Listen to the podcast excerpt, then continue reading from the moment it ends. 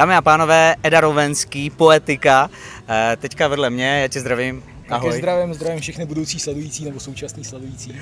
Eh, Edo, prosím tě, tak já jenom, tohleto video má být o tom, že já se snažím lidem ukázat, že opravdu můžou v životě dělat to, co je baví a naplňuje.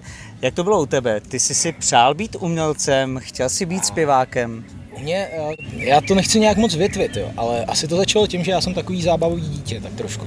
Protože táta měl zábavovou kapelu a od má jsem ty víkendy trávil s ním na koncertech a říkal jsem si, bylo by hezký, kdyby jednou jsem stál na tom pódiu a ti lidé došli vlastně jakoby na mě, nebo respektive na mou budoucí kapelu. Ale a, úplně jako, že bych od 12, 15 na tom makal, tak to se říct nedá.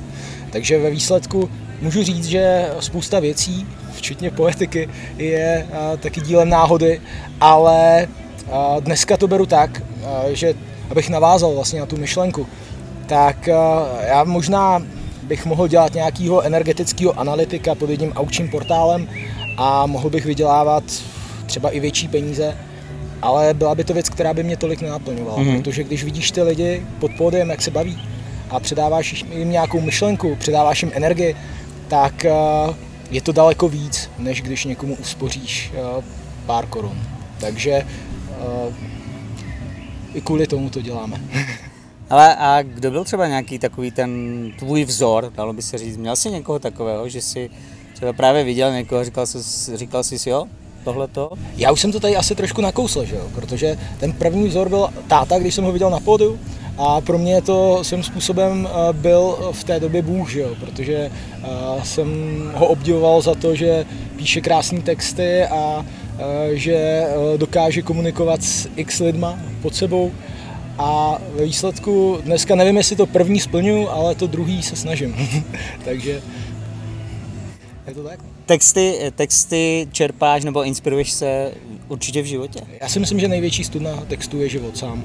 A každý pocit, který člověk zažije, tak v něm nějakým způsobem rezonuje a díky tomu, že mám asi nějaký genový fond po tátovi, tak vlastně si všecko píšu sám, tak jako třeba náš zpěvák si píše, Ondra si píše všechny refrény, no, to, mm-hmm. jako to je super. Uh, hele, samozřejmě u každého člověka vždycky přijde takový ten jeden den, jsem tam jeden den blbec, jak se mhm. říká, že co tě nakopne, co tě dostane zase zpátky do toho, do té pohody si řekneš, ty jako dělám to, co mě baví, tak... Eh, ono, ono je to těžký říct a specifikovat, protože je to vždycky trošku něco jiného.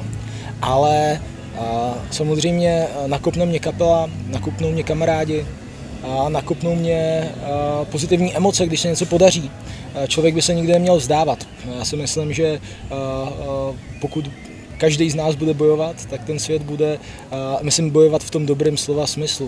Uh, nemyslím válčit proti někomu. A prostě bojovat za to dobro. Uh, snažit se každý den překonávat sám sebe a pak ten svět bude lepší, že jo? Jak se, říká, z nás. jak se říká, když chceš změnit svět, tak máš začít u sebe. Tak. Takže to je asi to heslo. A máš nějaký citát, nějaké moto, které mm, právě ano. ti pomáhá?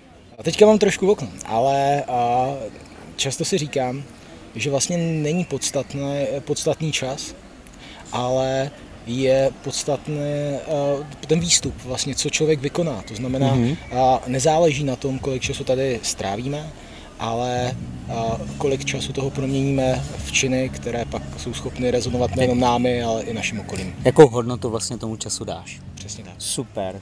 Já si myslím, že to úplně stačilo. Jsem rád, že si se připojil k těm lidem, kteří tady se mnou točí tyhle ty rozhovory. Takže uh, moc děkuji, Edo, tak Eda Rovenský, poetika. Za chviličku tady ve Slavičíně na Karpaty Festivalu a věřím tomu, že když se s ním potkáte na jiném festivalu, takže se vám určitě rád podepíše a můžete se právě zeptat i na to, eh, co jsme se bavili teď. To je samozřejmost. Užijte se léto, mějte se fajn a buďte dobří. Čau.